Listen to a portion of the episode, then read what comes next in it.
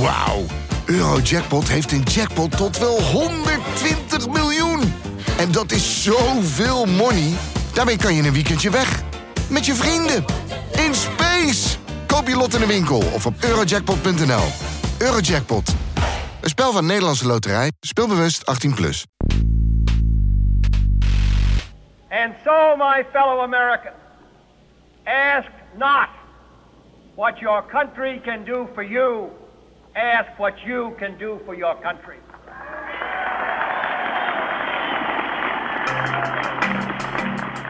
Dit is Betrouwbare Bronnen met Jaap Jansen.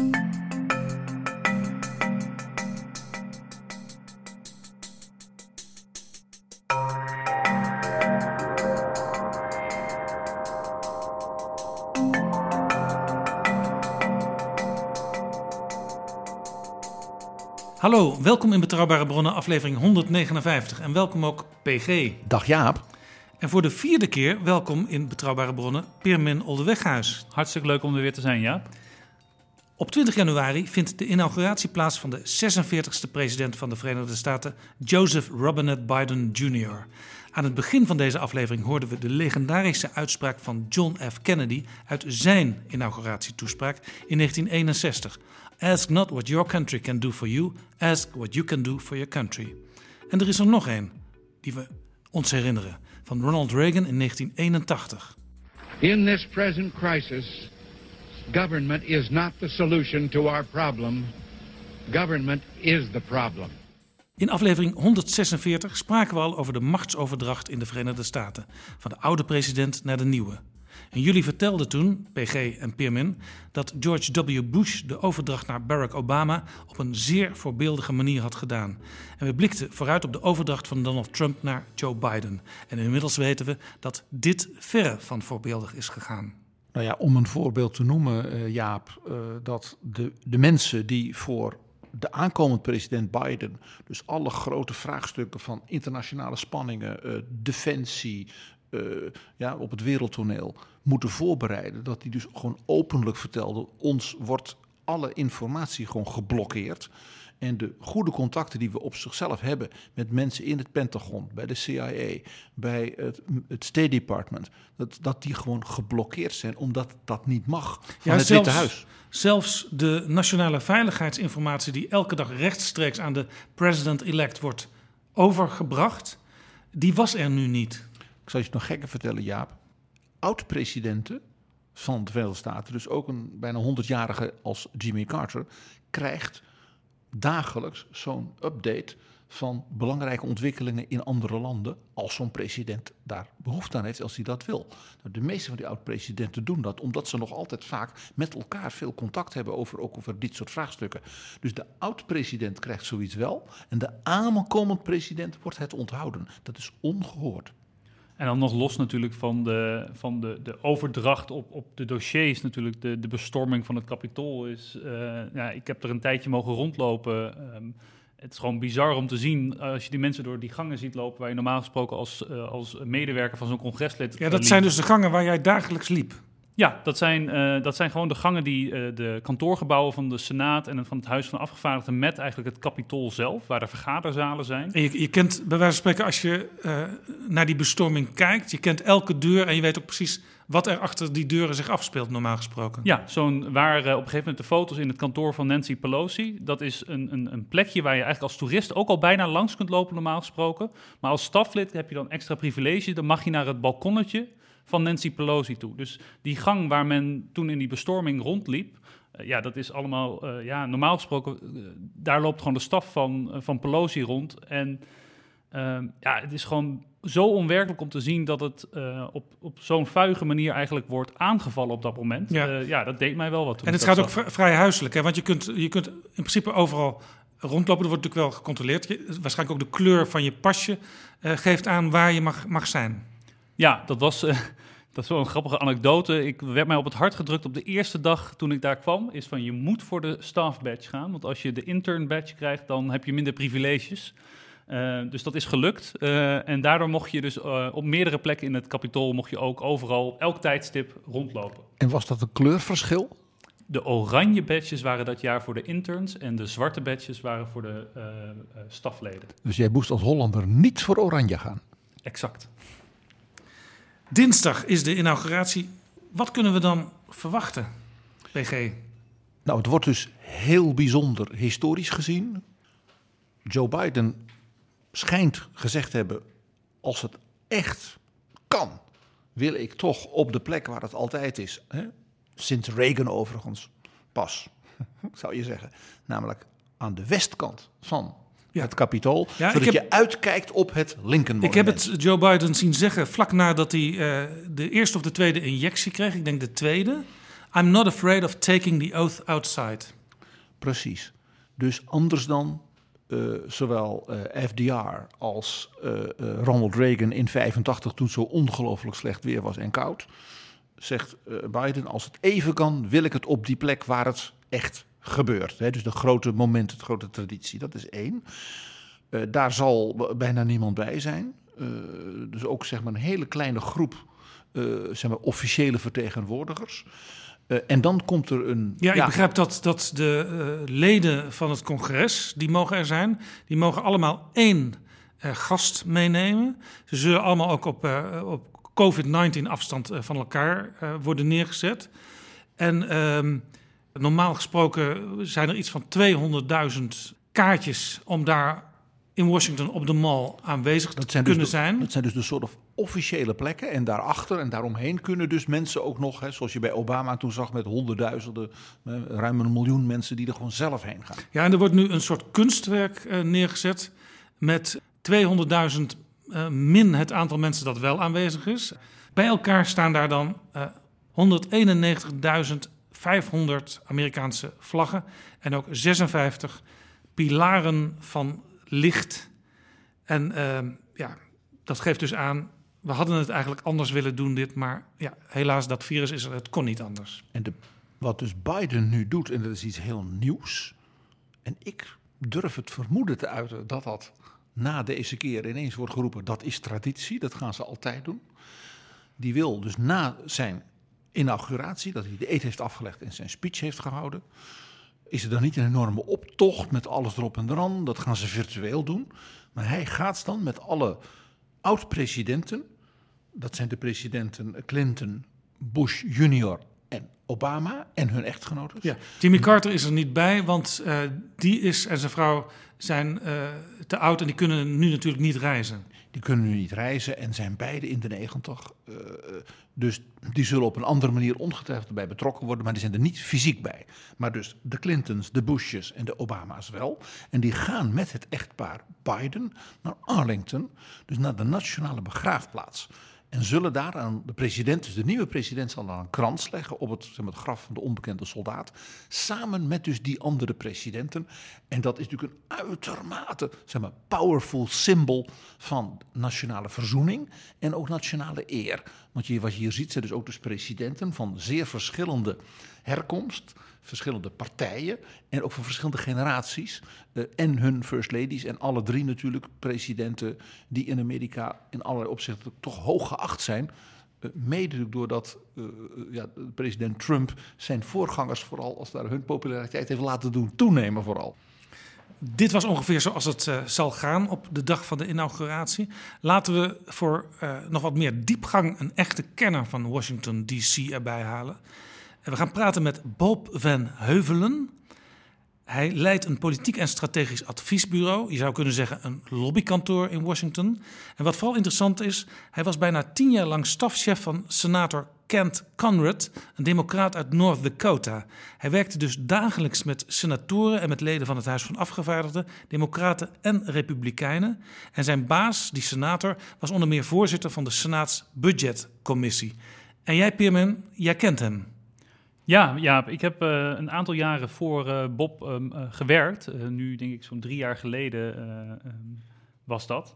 En we hebben elkaar leren kennen. We liepen elkaar tegen het lijf op een bijeenkomst georganiseerd door de Netherlands America Foundation en Holland on the Hill. Waar dan een beetje de, de Nederlanders die in DC zijn bij elkaar komen voor nou ja, een, een hapje en een drankje. De Hill, dat is het Binnenhof, hè? De Amerikanen noemen dat de Hill. Ja, Capitol Hill. Capitol Hill. En dat is dan, ja, wordt dan de Hill genoemd. Ehm, en ehm, daar zijn we elkaar tegen het lijf gelopen. En ehm, eh, ik heb eh, mijn allereerste baan eh, te danken aan Bob. Dus eh, vandaar dat ik, eh, wij kennen elkaar. Eigenlijk te danken aan die receptie. Ja, en ik was er eigenlijk niet geweest.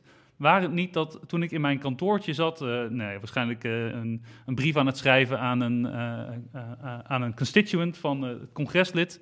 Toen kwam er iemand binnenlopen en die zei van nou, vanavond is er een feestje, ben je er ook bij? Want je bent toch ook Nederlander?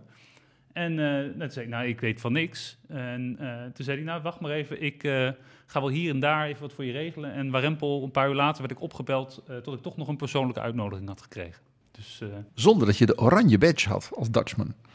Ja. Maar die Bob die werkt dus ook veel met eh, Nederland eh, in, in zijn activiteiten. En dan is het handig om een Nederlander ook als assistent te hebben. Ja, Bob is sowieso heel erg trots op zijn Nederlandse roots. En eh, hij had toen het plan opgepakt om wat meer verbinding te zoeken met Nederland, vanuit zakelijk gebied eigenlijk. En, ehm, mij toen gevraagd om hier wat verbindingen te maken, ook met lobbykantoren hier in Den Haag, et cetera, om eh, op die manier zijn netwerk uit te breiden. En daar had hij natuurlijk iemand voor nodig die ook Nederlands sprak en een beetje gevoel had bij wat nou Amerikaanse politiek ook inhoudt. En eh, dat heb ik eh, zo'n drie jaar voor hem gedaan. Als ik me goed herinner, want ik heb Bob via jou ook weer leren kennen, Permin. Eh, was hij dus niet alleen maar tien jaar eh, belangrijk bij eh, senator Conrad. En dus de budgetcommissie, dat is dus heel belangrijk in de Senaat. Maar nou tientallen jaren wel hè, in Washington. Ja, ik denk Bob, en hij wordt ook altijd genoemd in, eh in roll call eh, top lobbyist lijstjes en, en, en dat soort zaken. Is gewoon iemand die eh, zijn hele leven eigenlijk rondgelopen heeft op Capitol Hill. eh, in, voor verschillende senatoren ook als, gewoon als eh, lid van de staf gewerkt. Natuurlijk chief of staff, wat de, ja, de soort van de hoogste positie is binnen het kantoor. En ehm, ja, dat, dat zorgt er gewoon voor. Hij weet gewoon van voren, van achter, van links naar rechts hoe, hoe het kapitool eruit ziet en hoe het daar werkt. Ja, en als je, als je chief of staff van een senator bent, dat is een soort ja, bedrijfje op zichzelf, hè? Ja, ja dat, is, dat is misschien goed om te zeggen inderdaad. Het is niet te vergelijken met Nederland, waar een, een parlementslid natuurlijk hele beperkte eh, persoonlijke ondersteuning heeft. Want ik ben daar wel eens geweest in de Senaat en dan heb je een afspraak met een medewerker van een senator en dan kom je een eh, ruimte binnen, een soort eh, ja, receptieruimte. Daar zit dan de secretaresse en nog een paar assistenten. En daarachter zijn een aantal deuren en daar zitten weer de medewerkers. En daar weer achter zit dan uiteindelijk ook de senator. Ja, dat zijn, je moet meestal door meerdere lagen van staf heen voordat je terechtkomt bij degene die je nodig hebt. Dus de stafleden, nou, dat was ik er ook een van die als eerste tegenkomt, dat zijn vaak de laagste in rangorde. Voordat je met het congreslid, zo'n congreslid heeft gewoon, in ieder geval de senaat, eh, senaatskant heeft gewoon, nou ja, eh, zeker 15 mensen die voor die persoon in eh, Washington DC werken. En dan hebben ze ook vaak nog in een staat waar ze vandaan komen, ook nog weer mensen voor zich werken die daar veel meer ja, met eh, de- het contact ook moeten onderhouden met de mensen die. Ja, eh, dus bij elkaar misschien wel een stuk of twintig mensen die voor een senator werken. Ja, nog wel meer, denk ik. Ja, En zo'n chief of staff is een beetje zeg maar de, de, niet alleen maar de organisator, de logistieke man voor de senator, maar ook een beetje een soort co-strateeg met wie die zeg maar zijn werk plant en misschien ook wel zijn herverkiezingscampagne en zijn contacten met het Witte Huis en dergelijke. ja je hebt, ik, het verschilt heel erg per kantoor, omdat eh, senaatsleden, maar ook leden van het Huis van Afvraag, mogen natuurlijk zelf hun staf zo inrichten zoals ze dat zelf prettig vinden. Maar dus ik kan dat niet helemaal voor Bob zeggen, maar in mijn ervaring weet ik in het kantoor waar ik werkte, dat er, eh, de chief of staff veel meer de manager was van het kantoor. eh, en dus inderdaad ook de herverkiezing en daar zich ook druk mee bezig hield. En dan had je nog iemand die echt inhoudelijk verantwoordelijk was, eindverantwoordelijk voor het beleid. En dat, was eigenlijk, dat waren de twee rollen die je dan had. Nou, dan zie je dus inderdaad het verschil. Ik heb eh, door mijn eigen werk ooit een keer in Washington een heel uitgebreid gesprek gehad met de chef-staf van toen nog eh, senator Edward Kennedy.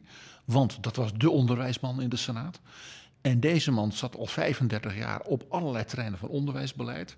Dat was typisch dus ook iemand die voor Kennedy, zeg maar, de wetgeving, wat gaan we nu doen de komende jaren, waar willen we extra geld voor? Dus die heel inhoudelijk vooral ook bezig was. En van daaruit echt de grote lijnen uitzette. En dus ook onderhandelingen deed met andere senatoren en met bijvoorbeeld de minister. Dus dat was echt zo'n linking pin figuur die je niet ziet, hè, zal ik maar zeggen, in de krant en dergelijke. Maar die voor het maken van beleid ja, zeg maar misschien wel 10, 20, 30 jaar impact heeft uh, uh, wat betreft wat er in zo'n land gebeurt. Laten we met uh, Bob van Heuvelen gaan praten. Dit is Betrouwbare Bronnen. Welcome to our podcast, Bob van Heuvelen. Might I first ask you about your name, Van Heuvelen? That sounds a little Dutch. yes, uh, my great grandfather and great grandmother uh, left the city of Groningen uh, in 1868 and uh, came to the United States where they were promised to have free land for farming and, uh, and gold was paving the roads. Uh, they found the free land, but they didn't find gold. And so we've been, uh, we've been dirt farmers for most of that time since then. And you're still searching for gold? yeah, still searching. That, that's why I'm on this program. um, let, us get a little uh, serious. You worked on Capitol Hill for many years. How did you experience the last few weeks in Washington? Yeah, let me tell you this. Within, without any question, the last few weeks have been unnerving. I've been in Washington for nearly 46 years.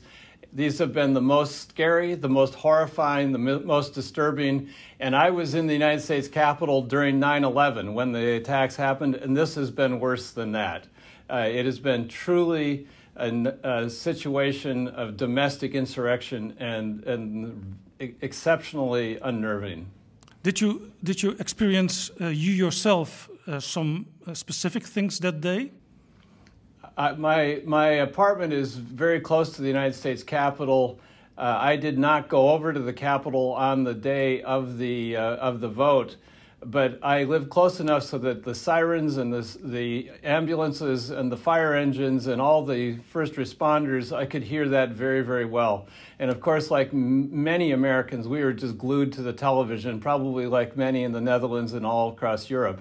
Uh, it's it was uh, unsettling and, and the images were such that uh, they were very, very familiar. In fact, there's one image where someone is seen breaking down a window in the United States Capitol. That was to the window of my old boss's uh, office, his hideaway in the United States Capitol. So I, I had uh, a very visceral and personal response to that. In, in addition to just viewing the United States Capitol as, as sort of the holy of holies, the the true uh, cathedral democracy for our country. It was exceptionally unnerving. Did you ever expect a thing like this working there? No. No, in fact, I've been in and out of the Capitol uh, many, many times, and I've always been greeted by a, a fairly strict and clear uh, uh guard always asking me my business, asking me for my ID, always having arms and, and never ever being lenient about letting people in. So the notion that you could just walk in is clearly not normal.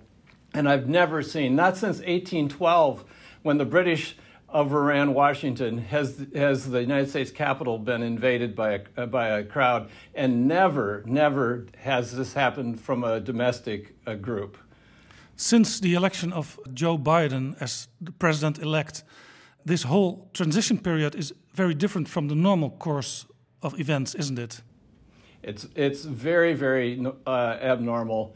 We have a tradition, starting with George Washington uh, uh, who was the first president of the United States, of a, of a peaceful transition of power. And George Washington, to his credit, who was offered the title of king, said he did not want to be the king, and nor should the American democracy be premised on that. And he, he, he was the one who set the, the stage for peaceful transition of power from one president to the next, even when the two presidents the leaving president and the incoming president have been at odds and uh, from different parties, even when they've had very serious arguments. We have never had this kind of dislocation, this kind of anger, uh, this kind of violence. Uh, we, we pride ourselves in the American democracy under the Constitution and our practices in the peaceful transition of power. And uh, everything about this, uh, this time since November 3rd uh, when the uh, national general election was has been anything except normal.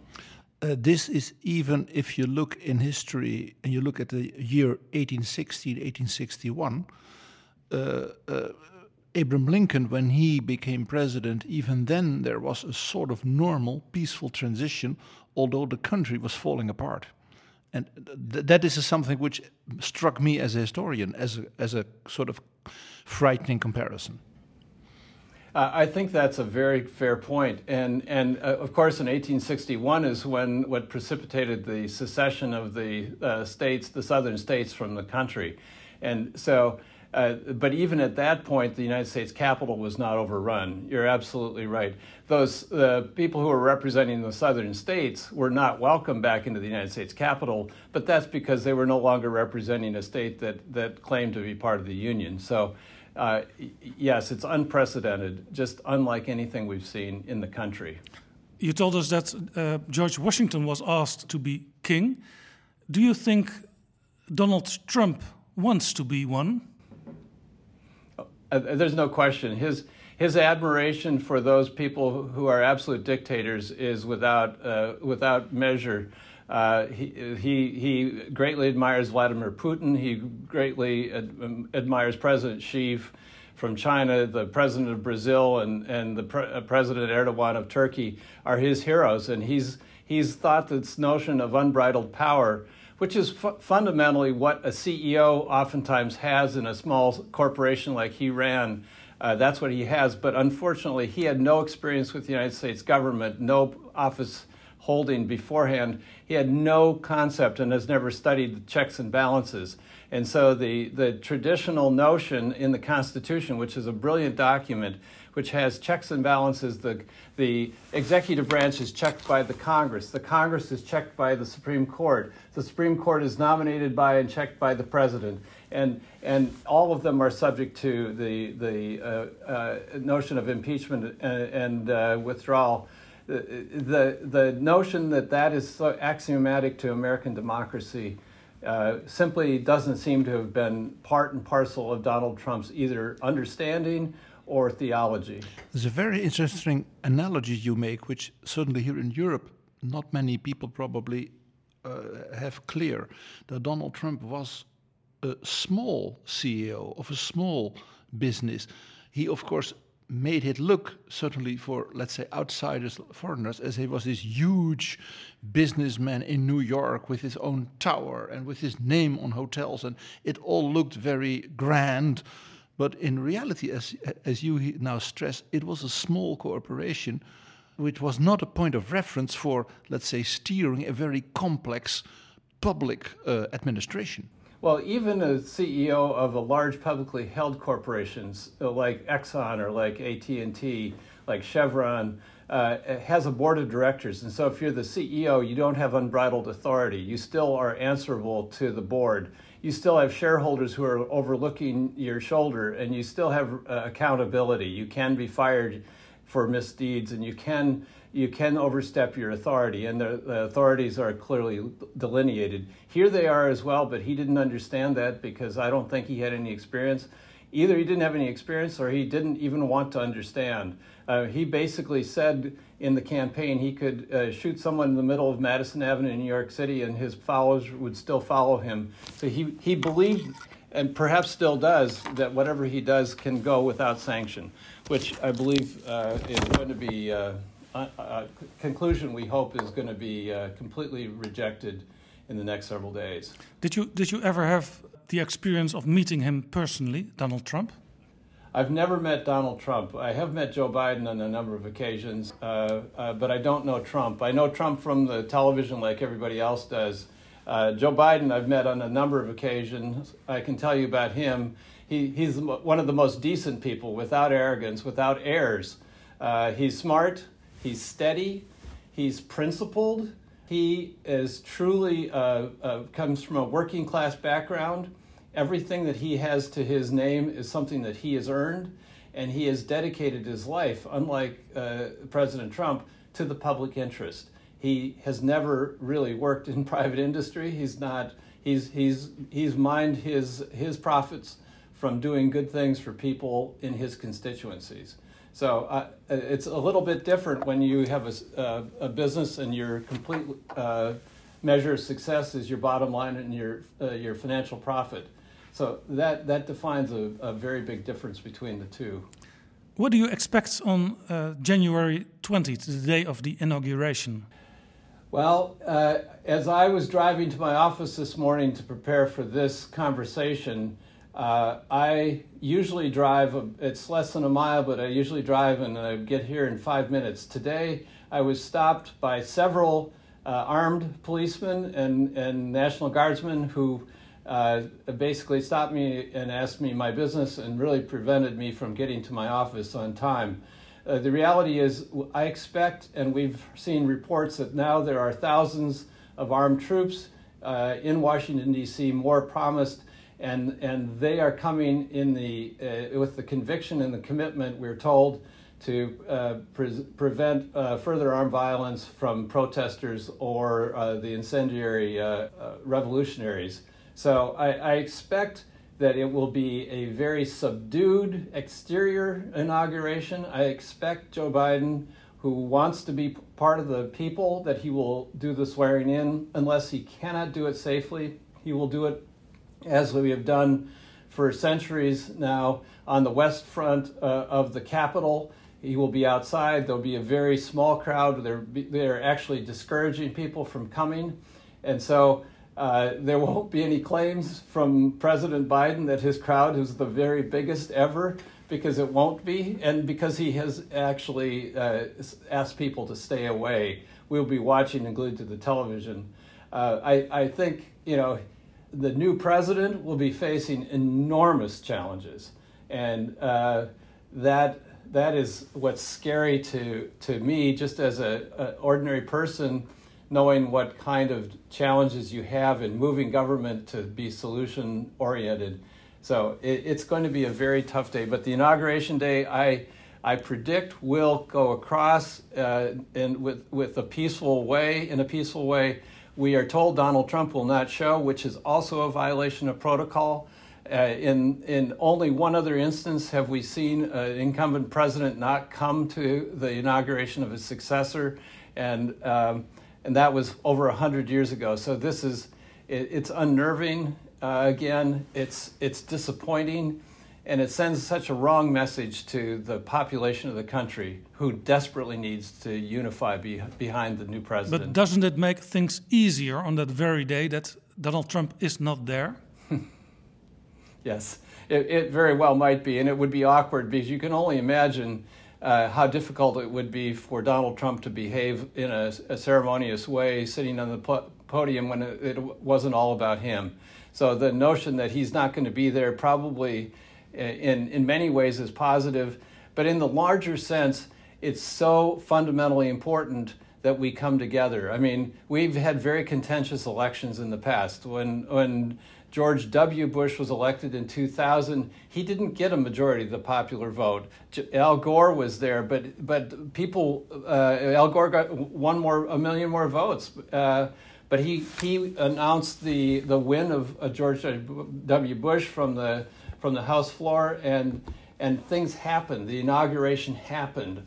Bush and and uh, and Clinton and Gore and Cheney were all on the platform together, and, and the notion of a unity going forward, uh, a loyalty to the Constitution and the fundamental rule of law uh, has been axiomatic with what makes American democracy unique. And so it's very, very disappointing.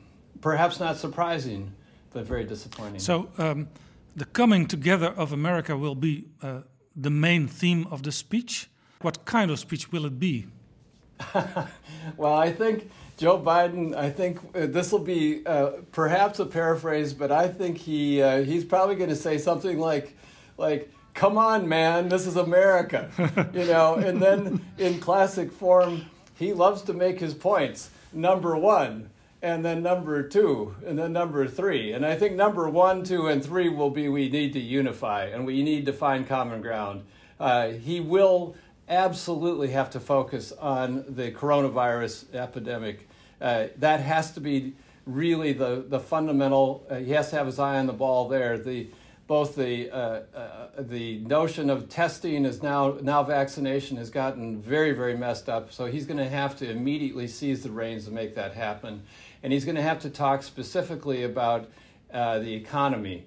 Uh, we are going into a double dip recession prompted primarily by the coronavirus. So he's going to have to have a plan in place uh, to, to go forward with, which is where I think some of the opportunity for Dutch companies might come because there'll be an enormous investment in infrastructure that he will announce. And I believe that to the extent that he's looking for a bipartisan approach, both Democrats and Republicans working together, this will be an opportunity to bring in uh, perhaps trillions of dollars of new money to, uh, to uh, the economy. So uh, I, I think that's where he will go. Uh, he will say it much more eloquently than I just did, though.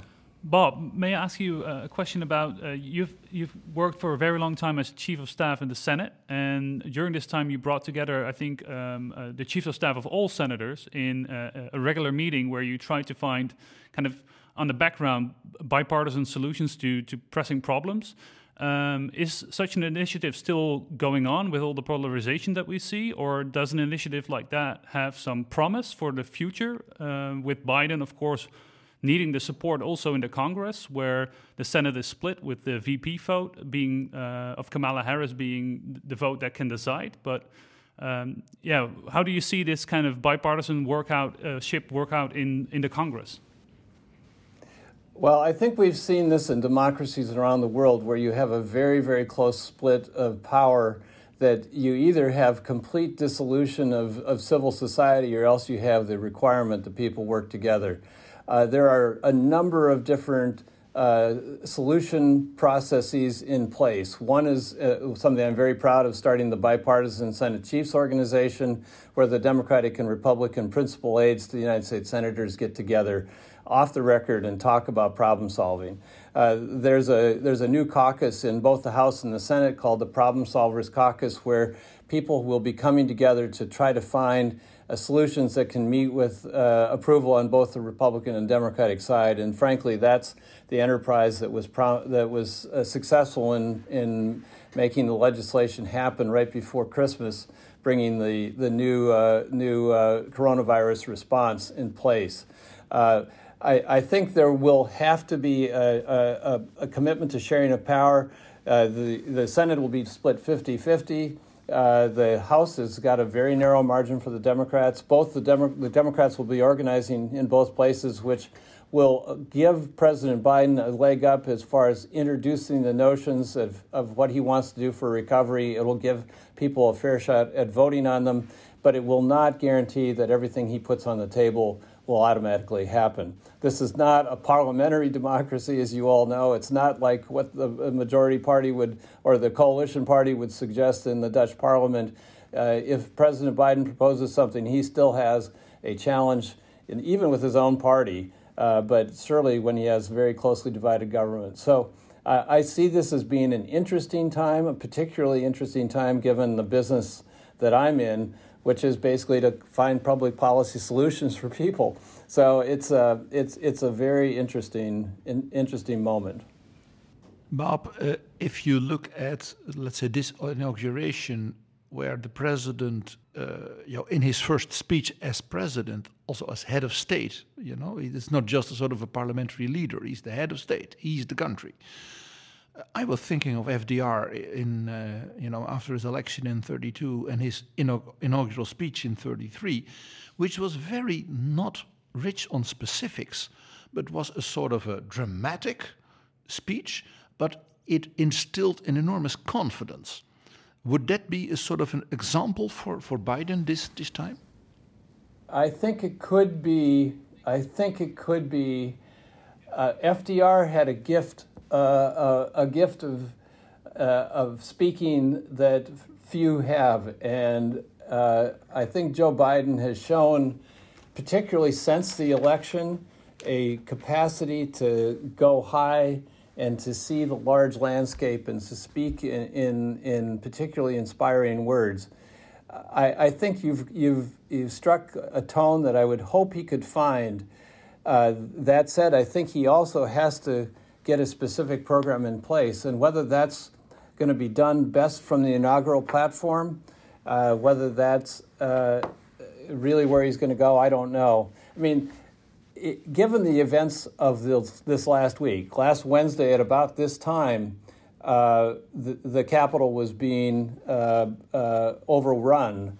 And the notion of an insurrection in our democracy has been a completely alien notion. So, if Joe Biden really has a, an eye towards healing, he's going to have to address very directly, in, in probably broad terms, how important it is for us to find common ground and how important it is to look for our fellow human beings. The people who voted for Trump, I think, have largely found themselves alienated and, and left behind, which ordinarily, in my experience, would have been the Democratic constituency. So I think there's an opportunity. Whether people will listen, I don't know. Uh, the people who were storming the Capitol, many of, our, of whom are in jail now, but I don't know that they'll be listening if if you cannot listen and if the, the, the very conservative media channels don't cover the inauguration properly, then an opportunity is lost. So my my hope and prayer is that we can find an opportunity for evening out our conversation. Um, uh, I don't know if that'll happen, but I, I hope uh, President-elect Biden can, will find those words to, to lead us to higher planes. Yeah. Do you uh, probably also uh, expect a moment of silence in the, in the speech, a moment of silence for the victims of the horrific event on January the 6th and also for the victims of COVID 19. That's a that's I think a, a very good idea. I don't know whether you'll do that. I, I am inclined to take your suggestion and send it to my friends in the in the transition team and suggest that. I I, I think he should do that. Uh, I, I know two of the police officers who were who lost their lives in this process, and uh, know their decency and their humanity. So I hope that we could honor them that way. And of course, the the remarkable number, the astonishing number of people who've lost their lives in the COVID uh, pandemic, they need to be recognized, and we need to do something as a society, frankly, as a world, to get our arms around this. And I hope uh, uh, Biden has has actually spoken to people, the families. He's he's been there, and and so I, I think he will he will reach out in some way. I think the moment of silence is a particularly uh, profound idea. Yeah. Do you do you also uh, think the new president uh, will call upon the rest of the world to work together and to restore the rules-based multilateral world order?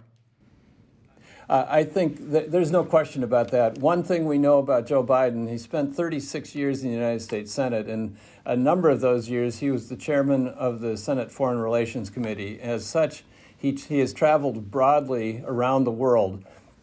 He is an internationalist. He's a person who really sees the value in working together. He, he, he is a European fan. He gets he has exceptionally good relationships, frankly, with everybody. When he was vice president, he and and uh, uh, President Xi of China were both vice presidents, and they got along. Uh, he he knows how to work the system, and he knows that this go it alone uh, idea that Donald Trump had uh, is not going to work. Uh, he's announced clearly that on day one we will be rejoining the World Health Organization, which is critical to the pandemic response. He's announced that on day one, we will be rejoining the Paris Climate Accord. And he has announced that beginning immediately, he will be recommitting to NATO and to the European commitments uh, and to all of our international agreements. And then I think most, most fundamentally for economics purposes, he's talked about a, a trade approach which will include the Europeans in trying to find common ground. Uh, there's no question uh, in our country that the Chinese have taken advantage of, of fair trade uh, uh, opportunities and, and, and unfair uh, advantage. And I think the same has happened in Europe. Our approach to doing this alone has not been successful. And I, I think we need to do it in an international way. And the last point on trade I would make is I think very seriously there have been section, uh, sanctions, uh, Section 232 trade sanctions on European steel and aluminum, I think he will be approaching that in a way that has a holistic approach and will very much want to be working with people. Uh, I said last, but really last, I think he will be working with the Europeans on, on issues related to Russia because Russia has had a free run over the last four years uh, in a variety of ways, including national security and economics, as well as a whole variety of other questions. Uh, I think that the notion that we are back, uh, you know, we are back at the table. We are we want to be uh, leading again, but we surely want to be leading with people. Is is going to be where Joe Biden is. So I, I think it'll be a change, a dramatic change, and I, my prayer is that the Europeans and other allies of ours who have gotten their fingers caught in the door with Trump can forgive that and can look past that and find opportunities and common ground for us to work with them because America is strong, but America can't do it alone. Bob, it's very interesting, this, especially this last point, because the, the last few months, the last half year, Germany presided the European Union. And immediately after the election, Chancellor Merkel let her trade minister, who is by chance also her right hand man already for 20 years, uh, suggest a sort of long term strategic approach from Europe towards the US on exactly the points trade, Russia, etc., you, you, you name. So the, the idea from Merkel and from the European leaders was let's not then wait for Joe Biden to come to us, but let us as Europe also show we're a sort of an equal.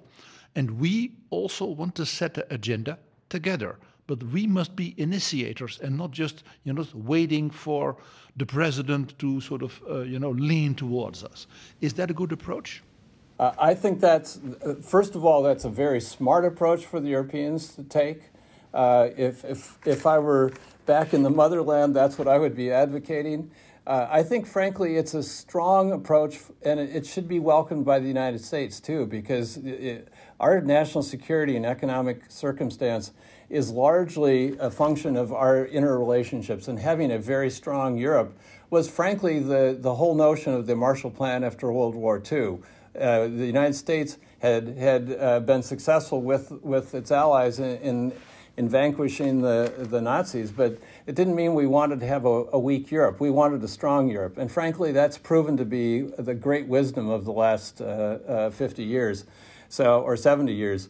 Uh, the notion is, you know, I think we need to have that. Uh, uh, I, I know it's going to be interesting because of Brexit. And so, by virtue of what's happened there, there is some division already in the European continent. So, by virtue of Brexit, we will have to be negotiating separate trade arrangements with the British as well as uh, separate ones with the EU.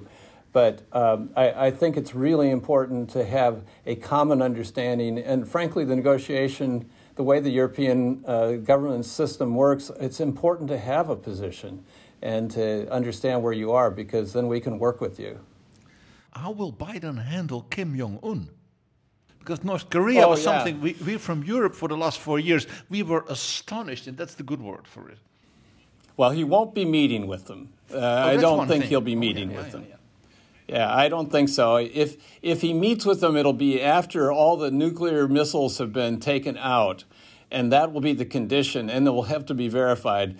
Uh, you know, this notion that you just get to meet with somebody just for a press uh, for a, a picture uh, that was Trump's idea. He won it because uh, because that's the media guy he is. Uh, Biden is n- not going to do that. He doesn't need that, and he won't do it. Uh, he's enough of a negotiator.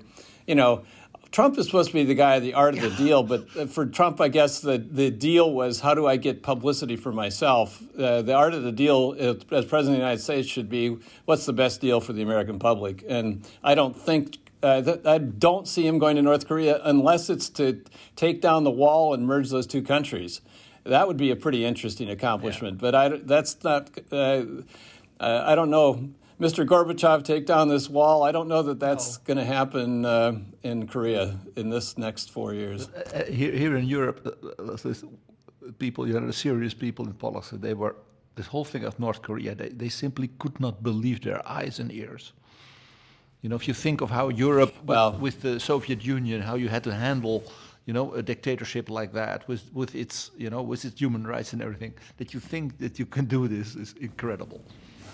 Well, it's that it's it's sitting down when you have no American interpreter with the yeah. with the president of Russia uh, in a room of three people and, and having not your own interpreter and having them, you know full well because he's a former KGB person recording the whole thing.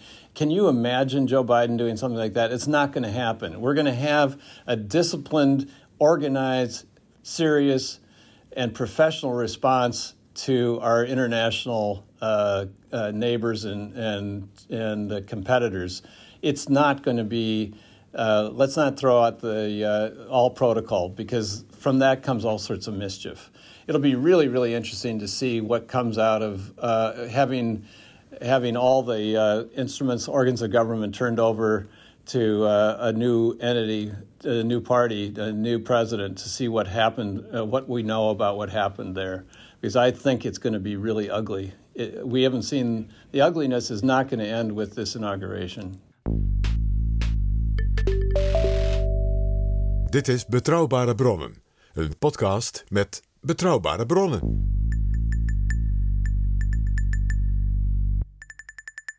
Can you tell us, uh, Bob, can you tell us something about the appointments the president elect made for his new government? well, it's it's a it's it, that's a great question, Pirmin. The, there's so many firsts uh, that uh, are it's pretty exciting, and uh, under the heading of a very very diverse government, you you just have many firsts. And let's start at the very top. I mean, we will, as of January 20th, have our very first woman as vice president of the United States, the very first person of color as vice president of the United States uh, uh, Kamala Harris is is smart. She's engaging. She's a very good politician, and she'll be somebody who's fun to watch. Janet Yellen, uh, who helped the United States get through the financial crisis, will be the first female Secretary of the Treasury. Uh, uh, Xavier Becerra will be the first uh, person of Latino extraction who will be serving as Secretary of HHS. Uh, the new Secretary of Defense uh, is the first black uh, person to serve in that position. The, uh, the first, uh, Pete Buttigieg uh, will be the first openly gay member of the cabinet. We already know him. First Secretary, Secretary of Homeland Security, who is actually an immigrant, who was born in Cuba, will be serving. The, the first EPA administrator who is black will be there. The first person who will be, uh, uh, I believe, at the United Nations.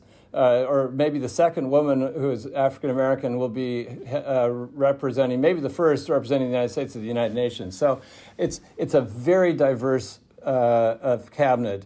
And Biden pledged in the campaign, which has been traditional, I want to have a cabinet that looks like America. This one looks like America. And and what's really interesting, uh, it's really an experienced group. I mean, there's been some some criticism that it looks like a rerun from the Obama administration, and some of these people are veterans. That's not a criticism that I think is, is, is wrong. It's also an advantage. These, these people are going to walk in on day one and they're going to know uh, not just where the men's room and the ladies' rooms are, but they're going to know how the organizations work. And they're going to know people in the other governments. And they're going to know how the government comes together to make things happen. And that's I, I, think we've, if we've learned one thing out of Donald Trump is that having a president who's inexperienced, who doesn't understand government, who didn't know how things worked, didn't work. That was a mistake. The voters thought this would be fun. They didn't respect the notion of government as being a process of, of great moment. And this is a crew that has a great commitment to making it work, starting with the, the president elect, because he knows this government.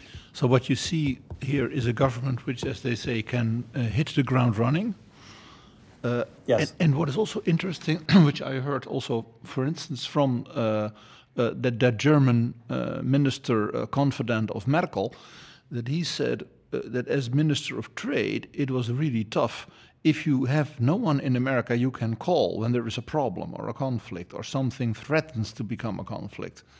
You know, you're sort of stuck.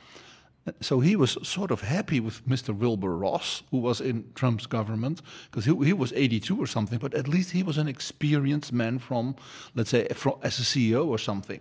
So he said, at least this was somebody we could talk to. Now, the fact that this, such an important minister in Europe says that he was sort of happy to have somebody he could talk to is not a good way to get your business done, to run your government. And let's say Mr. Blinken or uh, Mrs. Yellen, you know, she can pick the phone, and you know everybody in the financial world and etc. knows who she is.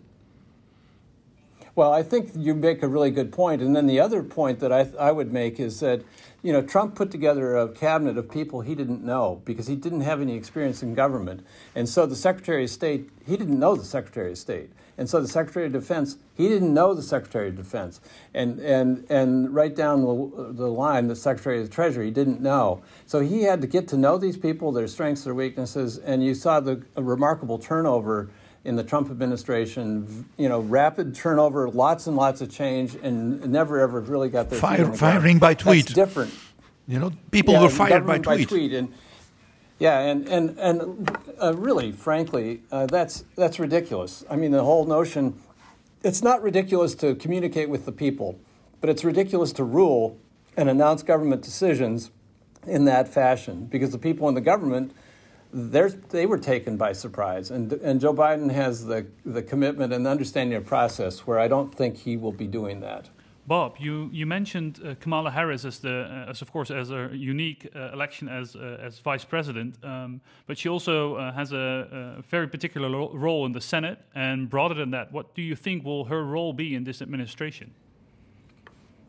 Good question again. Um, what uh, Joe Biden has said is that he expects Kamala Harris to be his partner and, and it, to take the same kind of a role in the administration that Joe Biden had in the President Obama's administration, which was to be there for the big conversations, be there for the big decisions, and be the last person to talk to the president before a decision is made that's that's a pretty powerful position. It's surely was a powerful position with Donald Trump because the last person to talk to him always was the one who got got the air. Uh, in this case, I, I think she's serious minded. She's very very smart. She's a very she's a terrific lawyer. I think you see already some of the impact of her participation in the critical uh, personnel decisions. She personally has been. Uh, very committed to diversity, and I think the notion that some of the people who are in the new cabinet are, are people that she knew. So I, I see her as being a particularly interesting uh, con- contributor to the whole administration. We'll, we'll see what kind of responsibility she gets.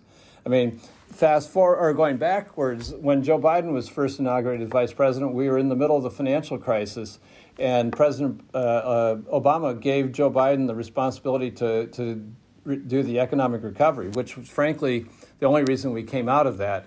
Uh, and he's the one who negotiated the agreement with the with the Congress.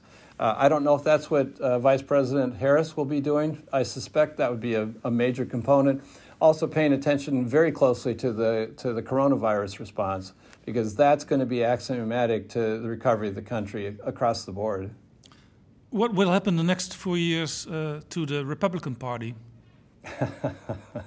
well, you know, we have we've color coded our parties in the United States, and uh, for reasons that I don't understand fully, the Democrats have been labeled blue and the Republicans red. And I would just say the red wall is showing some cracks. Uh, it's it's very much uh, a party in in uh, that's confused. It's splintering. Uh, you might even go so far as to say there's civil war within the party. Uh, their their fundamental issue is going to be: Do they want Donald Trump to be still their their acolyte? Is he going to be the uh, the behind the altar that they're worshiping, or is it going to be a post-Trump era? Uh, it's a little different than after after 1974 when Richard Nixon was was thrown out of office. The Republican Party had no no trouble sort of taking its licks and, and going on. I, there's a there's a fairly strong commitment in the in the voting base to Trump. I saw a notion uh, a poll yesterday uh, saying 45% of American of, of Republicans support the insurrection.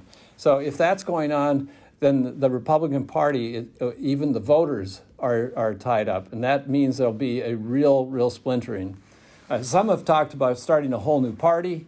I wouldn't be surprised if you didn't see some of the people like Ted Cruz and this Josh Hawley uh, being uh, censured uh, and and put into a little different box, which could be so uh, infuriating to them that they go off into their own party. that's not a good answer to American democracy. Unlike the Netherlands, where we've had we've had a tradition of two parties, and that has worked largely for us. And I hope that we can have a strong Republican Party, even even though I'm not one anymore.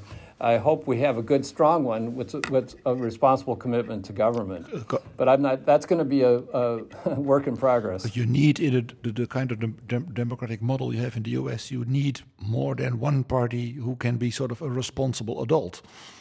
Now, we in Europe, the last few days, we were struck, as you can imagine, we look with some distance, that suddenly the daughter of Dick Cheney is sort of developing as a, an important sort of responsible, let's say, longer looking leadership. Liz Cheney. Liz Cheney. So you can imagine from, from a European point of view, that was quite a surprise.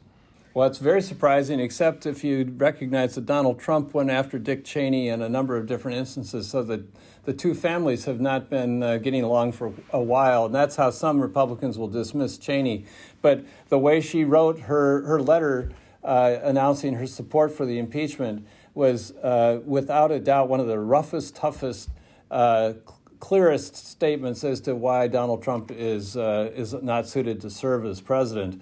So uh, that is not going to be unimportant to folks. And Dick Cheney's uh, reputation in the Re- Republican Party is surely not one of uh, being a gentle soul. He's not one who rolls over easily. Dick, Dick Cheney's reputation as being very tough, one who throws punches, ha- wears a steel, uh, uh, throws a steel fist, is uh, is very clear and probably earned.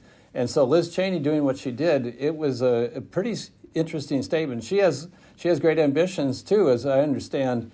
So this was not an act uh, without courage, nor was it an act that is without significance. I, I, it's a very good Does question. Liz Cheney have the highest ambition to become president one day? That's what I'm told. Uh, we still haven't had a female president, so I was told uh, a couple of years ago when she decided not to run for the United States Senate that she wanted to be in leadership. She wanted to be the first female speaker, and then she wouldn't mind being the first first female Republican speaker and she wouldn't mind being the first female Repo- uh, female president. So, is it already um, 2024 for uh, the year for a race between Kamala Harris and uh, Liz Cheney? I don't know. I mean, I think at this point there's such uh, the, the, the people who are strongly supportive of Donald Trump are not going to go away in the Republican Party. He, he uh, he uh, engendered enormous and remarkable support there. So I don't know that that it would be that the. Some have suggested that if Donald Trump himself isn't going to run, and he may be precluded from running by virtue of what happens in impeachment, that his daughter might want to run. And so you could have Ivanka Trump versus Liz Cheney and uh, uh, that could be a very very interesting uh, run. Bob, Bob, uh, Bob, Bob they would write an opera about that, about those two ladies, so a soprano and a mezzo. Oh, this would be a great yeah, opera. I think that, there you go, there you go. I think so. And Bob, may I ask one more qu- question about the, because of course the Republican base of Donald Trump will not go away, but on the other hand, there is within the Democratic Party, of course, also a um, well, perhaps not as large, but a, a significant progressive wing uh, who is also making demands. And Biden will have, with his message of unity, of course, have to position himself somewhere in between. So, how do you see the, the influence of these progressives within the Democratic Party on the platform and the policies of Joe Biden? I think it will have some measurable uh, impact, and the fact that the Senate now is going to be uh, barely democratically controlled will allow Biden to uh, give some nods to the uh, to the progressive wing of the Democratic Party. Um, I think Biden himself is a moderate and he's he's never ever claimed to be anything else.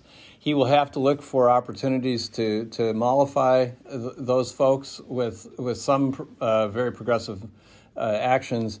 I think the polling data showing coming out of the November election showed that a lot of the votes that were cast against Democratic candidates were cast against them because they were uh, uh, they had been defined as, as socialists. And so, to the extent that the progressive wing of the party has an agenda that has a socialist bearing, uh, uh, that's going to be a very big problem for Biden to embrace, and it sure surely will be difficult for uh, to get anything through the Congress. Um, it's it's a you're, you're right, Pirmin, and again, it shows your experience here in Washington that you know you know how difficult this can be, and there are splits on every side. I'm sure this is true in the Netherlands too, with the individual parties, but uh, but here it's it's very clear. Maybe Bob, uh, the last question. Uh, you are a policy and strategic consultant. Uh, you talk with people on the Hill, I think, almost on a daily basis. People in government also. Will your job become easier from now on? yeah, it's a really. Uh, I I would say maybe when I first started out, I would have said yes, but nothing about this business is easy. Even when you think it's going to be easy, it's not easy.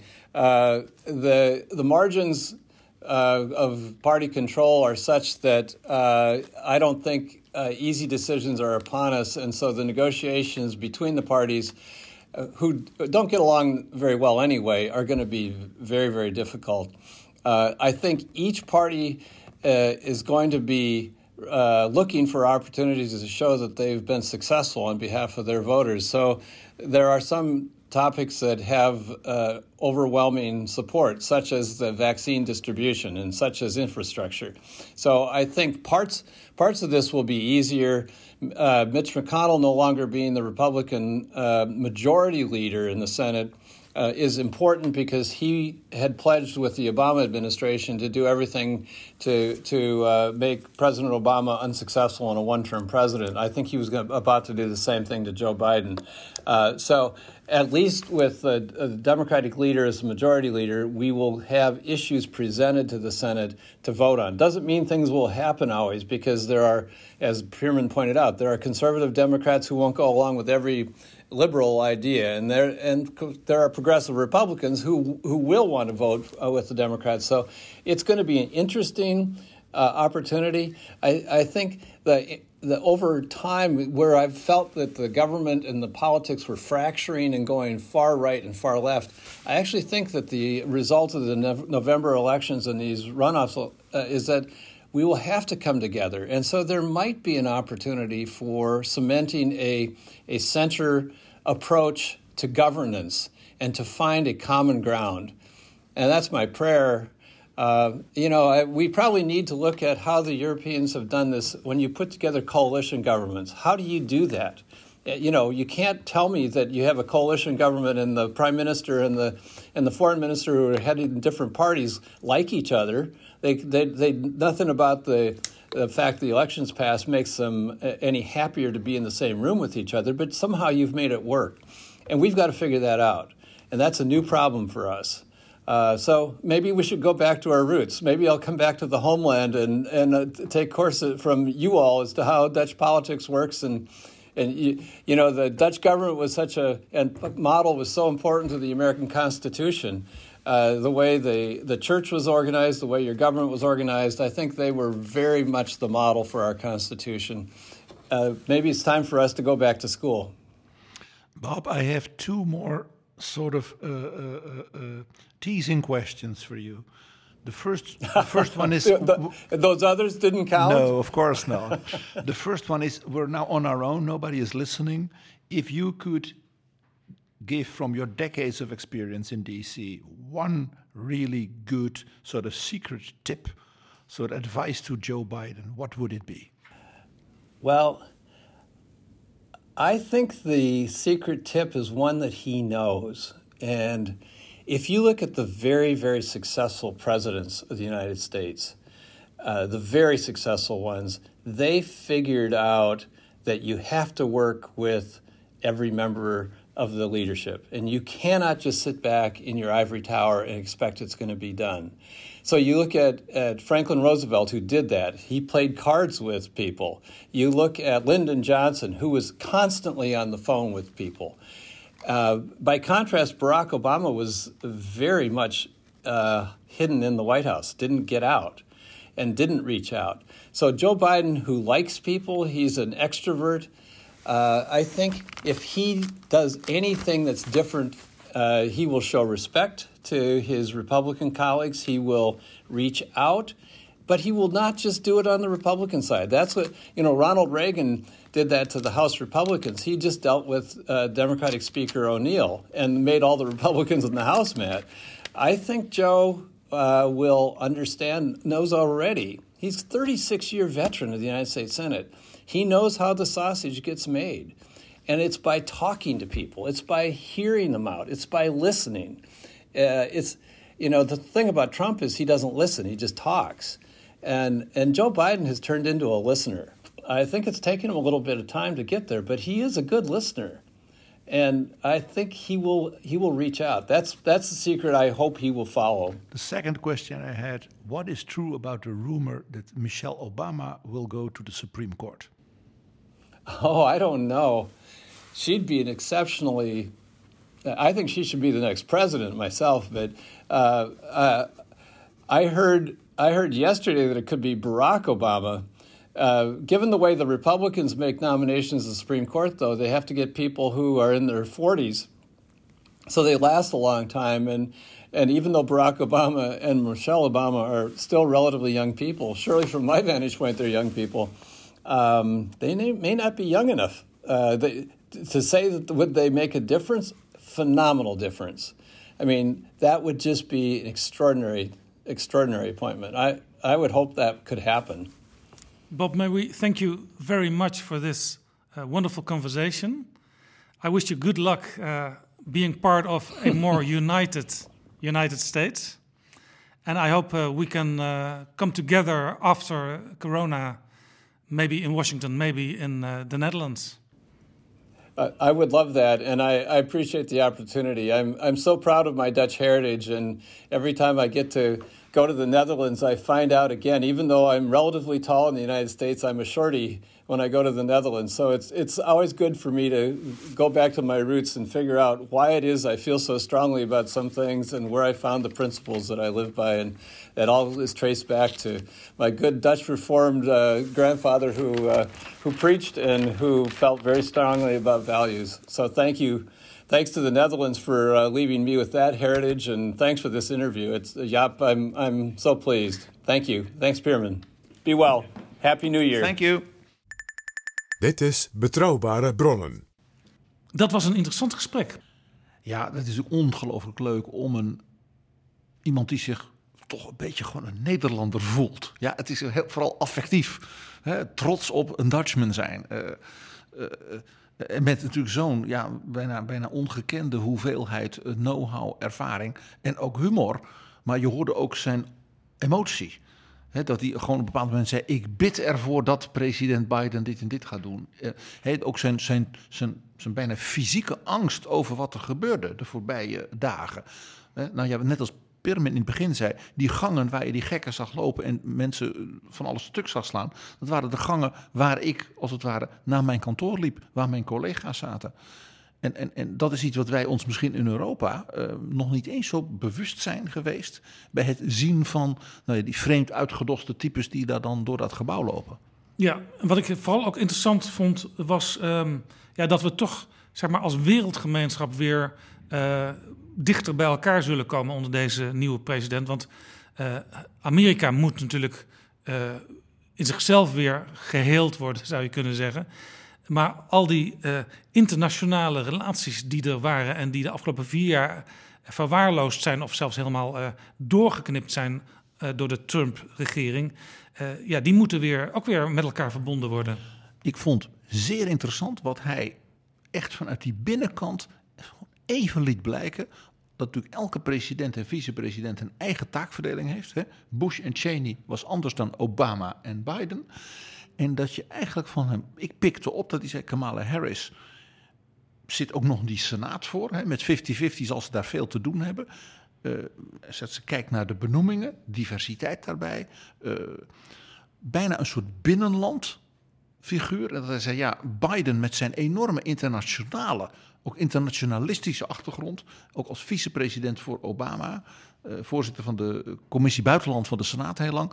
Die zal zeker zelf als het ware dat opnieuw knopen van die contacten gaan doen. Dat vond ik een opvallend punt van wat ik dacht, dat heb ik op die manier nog niet zo eerder gehoord.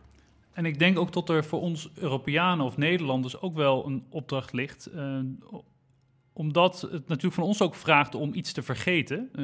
Trump eigenlijk te vergeten. En ik denk om de machtsdynamiek in de VS ook goed te begrijpen, moeten we ook accepteren dat Trump zometeen gewoon voorbij is.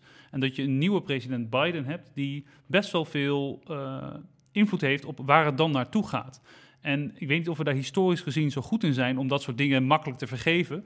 Maar we moeten dat denk ik wel doen om zelf ook zo effectief mogelijk uh, onze punten te kunnen behalen als het aankomt op klimaat en op handel met de Amerikanen. Als we te veel blijven hangen, dan gaat dat ook niet lukken. Ja, en aan de andere kant moeten we denk ik ook voorkomen als Europa dat we terugvallen in het oude idee, wat we natuurlijk heel lang eh, gehad hebben, van die Amerikanen leiden ons in de wereld en wij wachten af en we reageren. Nee, Europa moet, dat hebben we wel geleerd de afgelopen jaren, eh, ook zelf het initiatief nemen. En ook op dit niveau zou je eigenlijk eh, bipartisanship, maar dan tussen de Verenigde Staten en de Europese Unie moeten hebben. Het was heel opvallend toen, toen, toen ik even refereerde aan hoe Merkel had gewacht tot die verkiezingen. En toen Peter Altmaier, we hadden het erover toen we het Duits voorzitterschap van de EU bespraken, Jaap. Dat die ineens dat initiatief nam, nu gaan we dit en dit. Dat hij dus als Amerikaan zegt, nou had ik aan de andere kant van de oceaan gezeten, was dat mijn advies geweest. Europa moet ook laten zien dat het niet achteraf leunt. En, en denkt van, nou, we horen wel waar die Biden mee komt. Nee, laat ook zien dat je dus zelf die connectie weer legt. En heb ook een eigen inzet daarbij. Neem ook als Europa een beetje, wat jij zegt, bipartisanship, ook je eigen verantwoordelijkheid in het herstel van ja, die relatie. Dat hebben we natuurlijk ook besproken al in, het, uh, in de aflevering over het voorzitterschap van Portugal. Ook Portugal is dat zeker van plan. Dat was heel opvallend dat ze dat onmiddellijk opgepakt hadden. En, en daarom vond ik het interessant om dit nu bij zo'n ervaren iemand even als het ware af te tasten, wordt dat niet als van wie denken de Europeanen wel dat ze zijn opgevat? Nee, meer in de zin van we gaan dus nu echt ook bijna in zekere zin als gelijken, maar ook serieus dan ook het invullen. We kunnen dus weer wat optimistischer naar de toekomst kijken. Pirmin, jij in het bijzonder, dankjewel voor uh, het leggen van het contact met uh, jouw oude baas Bob van Heuvelen. Ja, graag gedaan Jaap. En hartstikke leuk om hier weer te mogen zijn.